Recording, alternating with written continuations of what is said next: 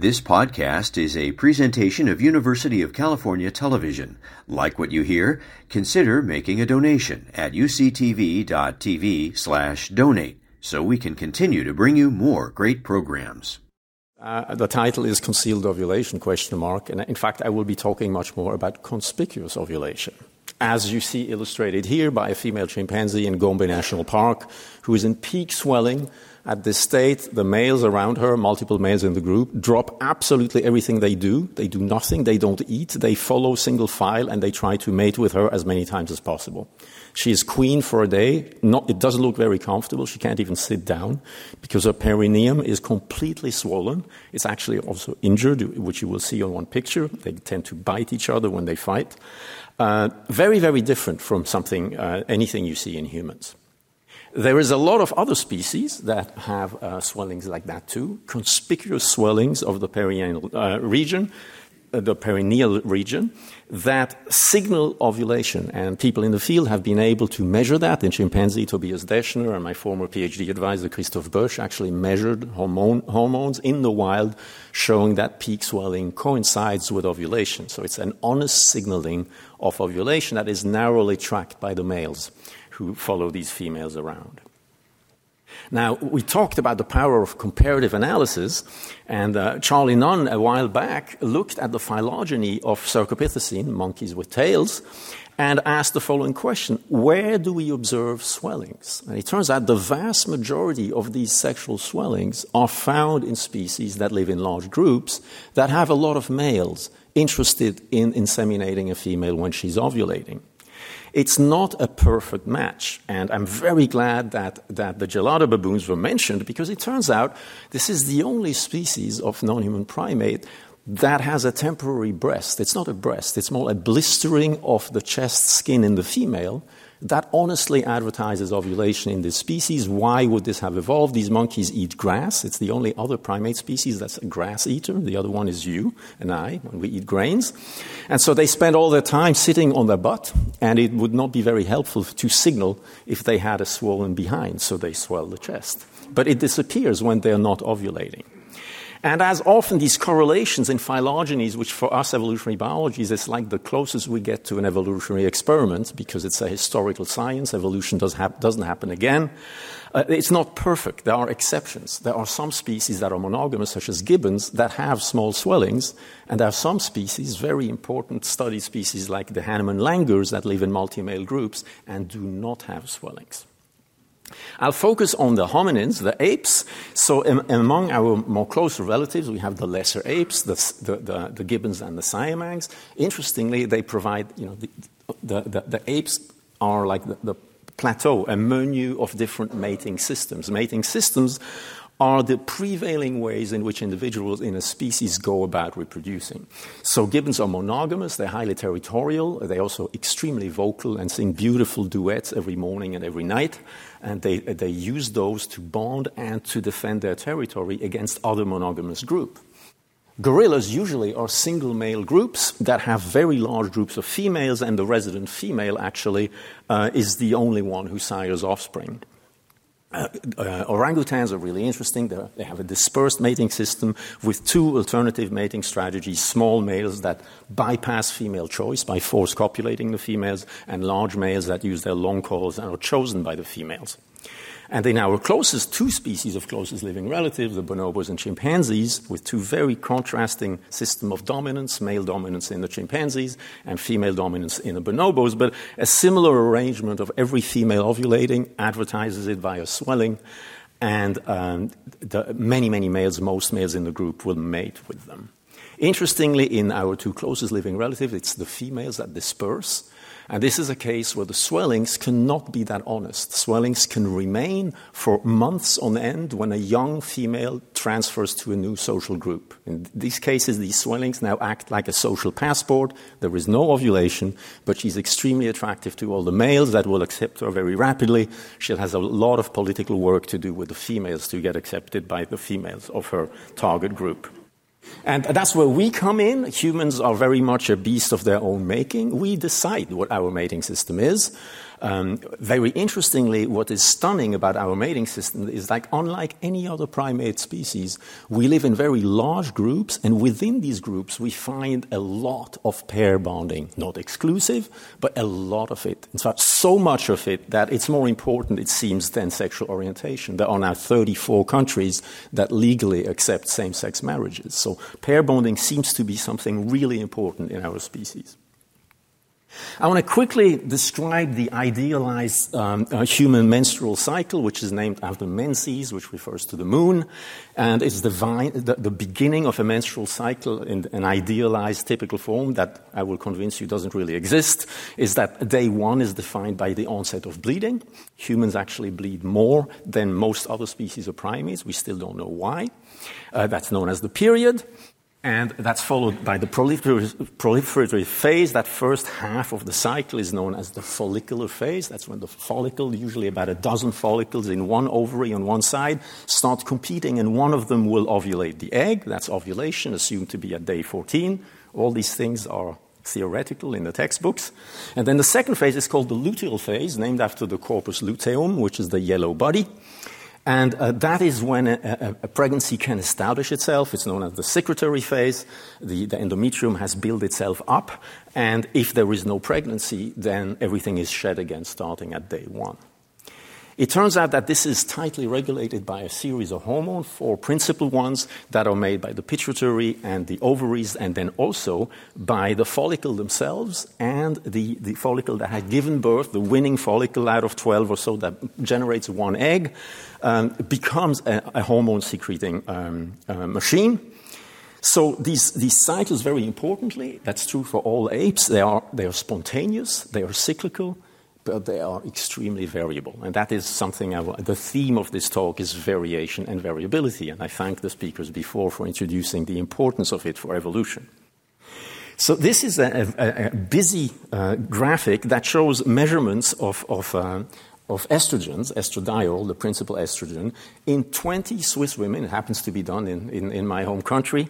So this is the inter-cycle and inter, inter-female variation in the cycle. And the, the, same is true for the other three hormones. So there really there is no such thing as a typical cycle. Cycles can vary by many days. And uh, that has played tricks on a lot of people who were trying to use natural family planning based on the temperature method, which is it can work, but only if people don't make mistakes. It has about a 30% failure rate in a year. And I'm told, I read in the New York Times, that there's a whole movement away from hormonal contraceptives don't forget, we all make mistakes, and these mistakes can result in the next generation. So, the norm for menstrual cycle really is uh, that there is variation.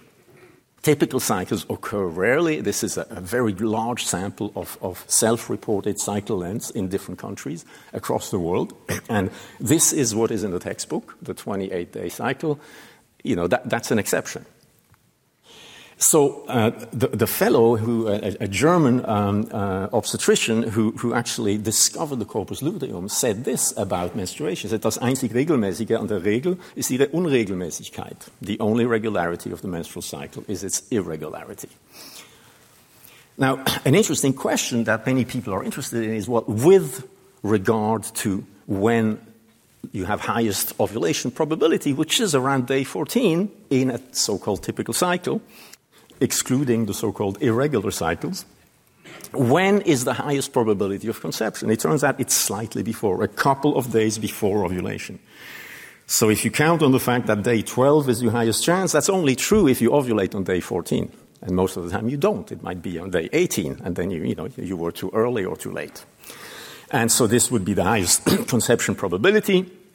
But if you add in the so-called irregular cycle that include a lot of non-pathological, just normal variation, a big problem in modern medicine is that normal variation can become considered pathological instead of part of natural variation. Your peak conception is a completely different day. So, one important observation about humans is that humans, in contrast to the apes, and we know this from time matings in captive apes, if you put captive apes together when the female is ovulating, you get a pregnancy almost always. Humans have extremely low fecundability. On average, it takes, you know, five menstrual cycles for a couple to, uh, a couple to uh, establish pregnancy. And Robert Edwards, who won the Nobel Prize, we talk about Nobel laureates here all the time, uh, for IVF, asked himself, why is it so difficult to make babies in our species? And he was just opining that it might be a kind of adaptation to, the import, to, to pair bonding, because pair bonding is so important in a species that has helpless young that cost so much and are born at, are born at such a rapid pace.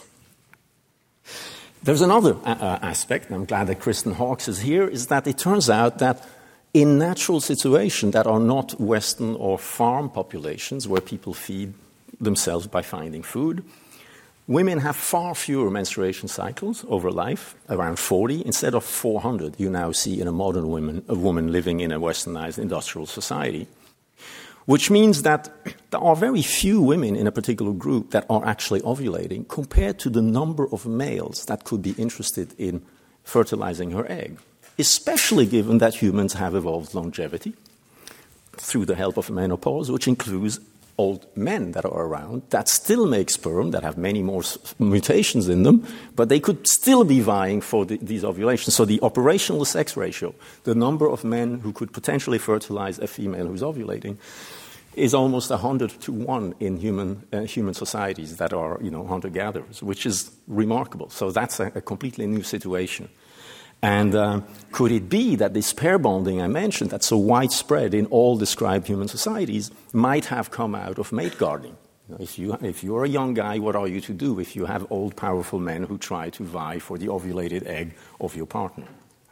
A very interesting idea. Now, do humans regulate when they have sex based on when they think ovulation happens? If you want to find out something about human sexual behavior, it's really hard because you can't hold the candle and observe, right? So you have to ask people. So the last people you want to ask are men. Uh, because they will exaggerate and show off. And so, so you want to talk to women, and in this case, 20,000 women from 13 different countries, not on oral contraceptives, and you ask them, did you have more sex before mid of, the, the, middle of your, your last menses or after, and then you calculate the odds ratio. And the answer is there is no indication that people have more sex around time of ovulation because they would have to report that they have more sex a few days before the middle of the cycle, which they don't. And that shouldn't be surprising because, just like a lot of other primates, the vast majority of sexual behavior in humans is non reproductive.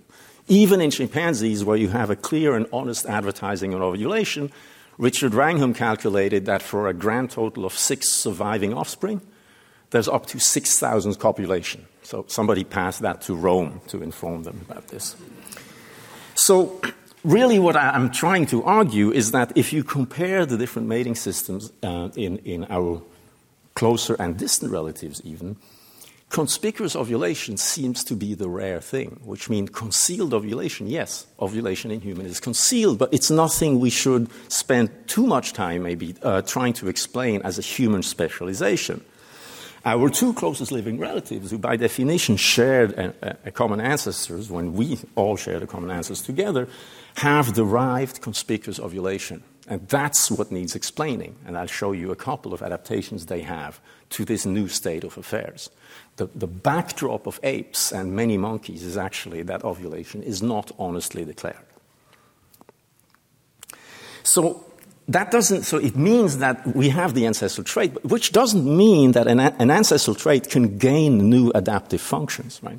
So inconspicuous ovulation could have derived functions in our species, and several interesting proposals have been made.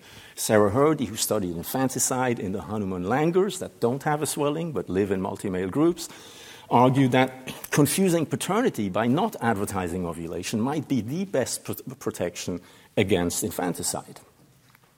It might contribute to stronger pair bonds, like the late Frank Marlowe argued, or it might promote paternal care and provisioning, uh, an idea that Owen Lovejoy uh, has tried to, to push.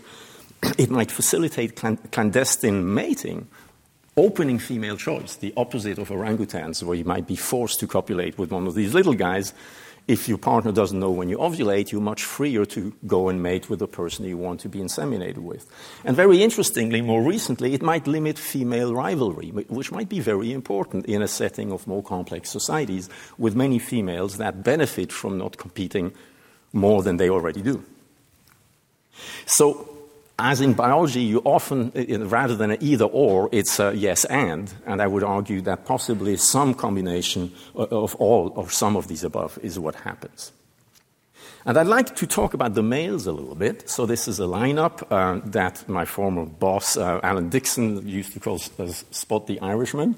This is famous Alf, uh, Adolph Schultz, who was a, a, a Swiss, German, American primatologist who works at Johns Hopkins a very, a very long time, did these drawings of apes and humans without any hair. This was based on caliper measurements one of the things that he measured was testis size, and actually, Sandy Harcourt and colleagues in, in a paper in 1981 showed that if you make a regression between body size and relative testis size, humans fall away from the chimpanzees together with the orang- orangutans and gorillas, where there doesn't seem to be much sperm competition. So, not direct competition for access to a particular egg. Uh, several years ago, with Alan Dixson and Matt Anderson, we actually measured the energy production in sperm and showed that chimpanzees have huge outboard engines and our sperm are completely ridiculous, little one tact engines. It turns out that chimpanzees and bonobos produce a copulatory, plug that is the consistency of a gummy bear. I hope nobody is eating a gummy bear. It forms instantly after ejaculation and right behind about 3 billion sperm that are deposited very close to the cervix and the next male that mates better displaces it. Uh, if he doesn't have the length, then he will not displace it, and the first male will probably fertilize the female. These are made from a protein that has rapidly evolved. We heard about adaptive evolution from Tatum. No sign of rapid evolution in humans, lame, full of mutations. No sign in the gorilla, no sign in the orangutans. Gorillas even have stop codons. But in chimpanzees, a duplication of in 1 and full of adaptive mutation, changing the protein, making a better plug. And then, very interestingly, uh, there is no canine, no strong canine uh, sexual dimorphism in humans. The only other primate species that don't have canine sexual dimorphism are all monogamous. Curiously, gibbons, who that seem very monogamous, have canine dimorphism. So it's biology. Don't look for too many rules. Uh, you might have heard about this book that's quite dated now, but it was a New York Times bestseller. It kind of argued discover you in a bonobo. It's just Judeo Christianity that hides the fact that you should be like a bonobo. None of what I tell you is prescriptive. If you want to be a bonobo, have at it. You know? But you can't argue based on comparative biology that you should be a, bonobo. So, uh, a few more words about chimpanzee specific adaptation. This is uh, one testes and one brain of a chimpanzee in Uganda. It gives you an idea of the size of the testes or the, the other brain. And you see some really interesting anatomical adaptation. The penis of chimpanzees and bonobos is not identical, but both are filiform. They actually fuse the, the, the corpora cavernosa into a single thing. They have no glans penis, and they have to because they have to d- deposit the sperm with the plug in the back right next to the cervix. And so this was actually measured in captive chimpanzees in Gabon, and this shows you how big the distance gets to the cervix when a female is swollen. Many of these chimpanzees are out of luck. Their penises are simply, simply too short. So I want to say a few words about, about fathers in, in, in, humans and go back to variation. Uh, Jim Rilling, who's a CARTA member, at, uh, who's an Emory, uh, usually more uh, looks at the brain. Uh, in, in this case, also looked at the testes. He had the guys on the gurney in the, in the imager, so he just moved up the gurney and also measured the volume of the testes.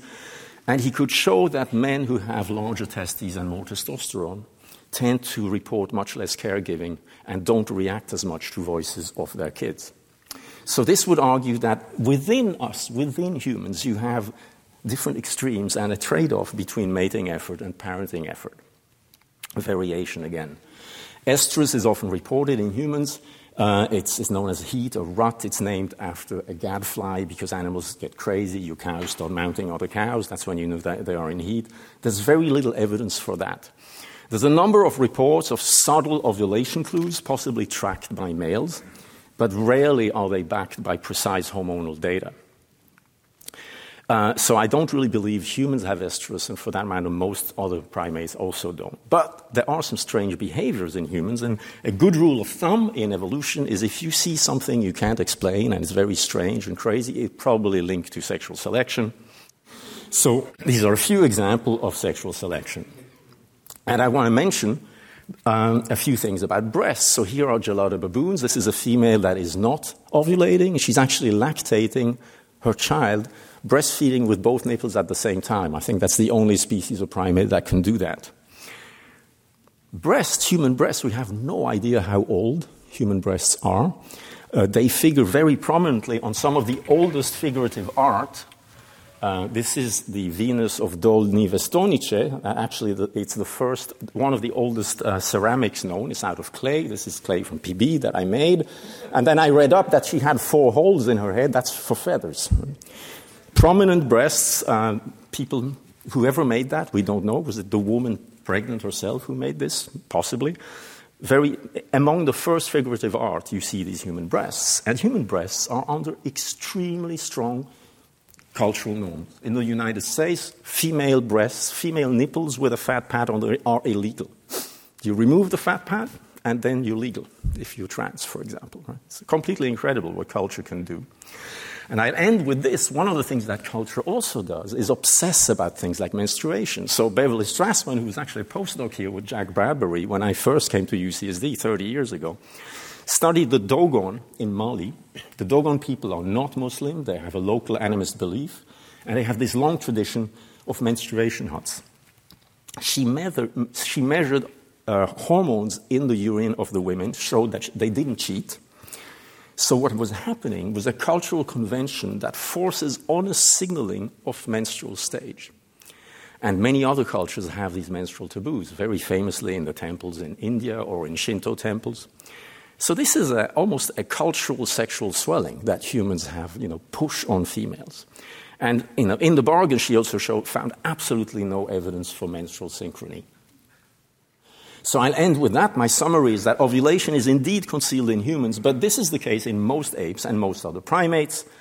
It's conspicuous ovulation in chimpanzees and bonobos that is uniquely derived. Menstruation cycles in humans are extremely variable, not synchronized, and seem to have very little influence on human sexual behavior. Significant blood loss during menstruation, high rates of early fetal wastage, pair bonding within larger groups, parental uh, male parental effort and provisioning, permanent breasts in females, personal names and kinship terms, cultural menstrual taboos. Each one of these is actually a separate topic of, of comparative anthropogeny, and we, I look forward to talks about these in the future. Thank you very much. You've been listening to a podcast by University of California Television. For more information about this program or UCTV, visit us online at uctv.tv.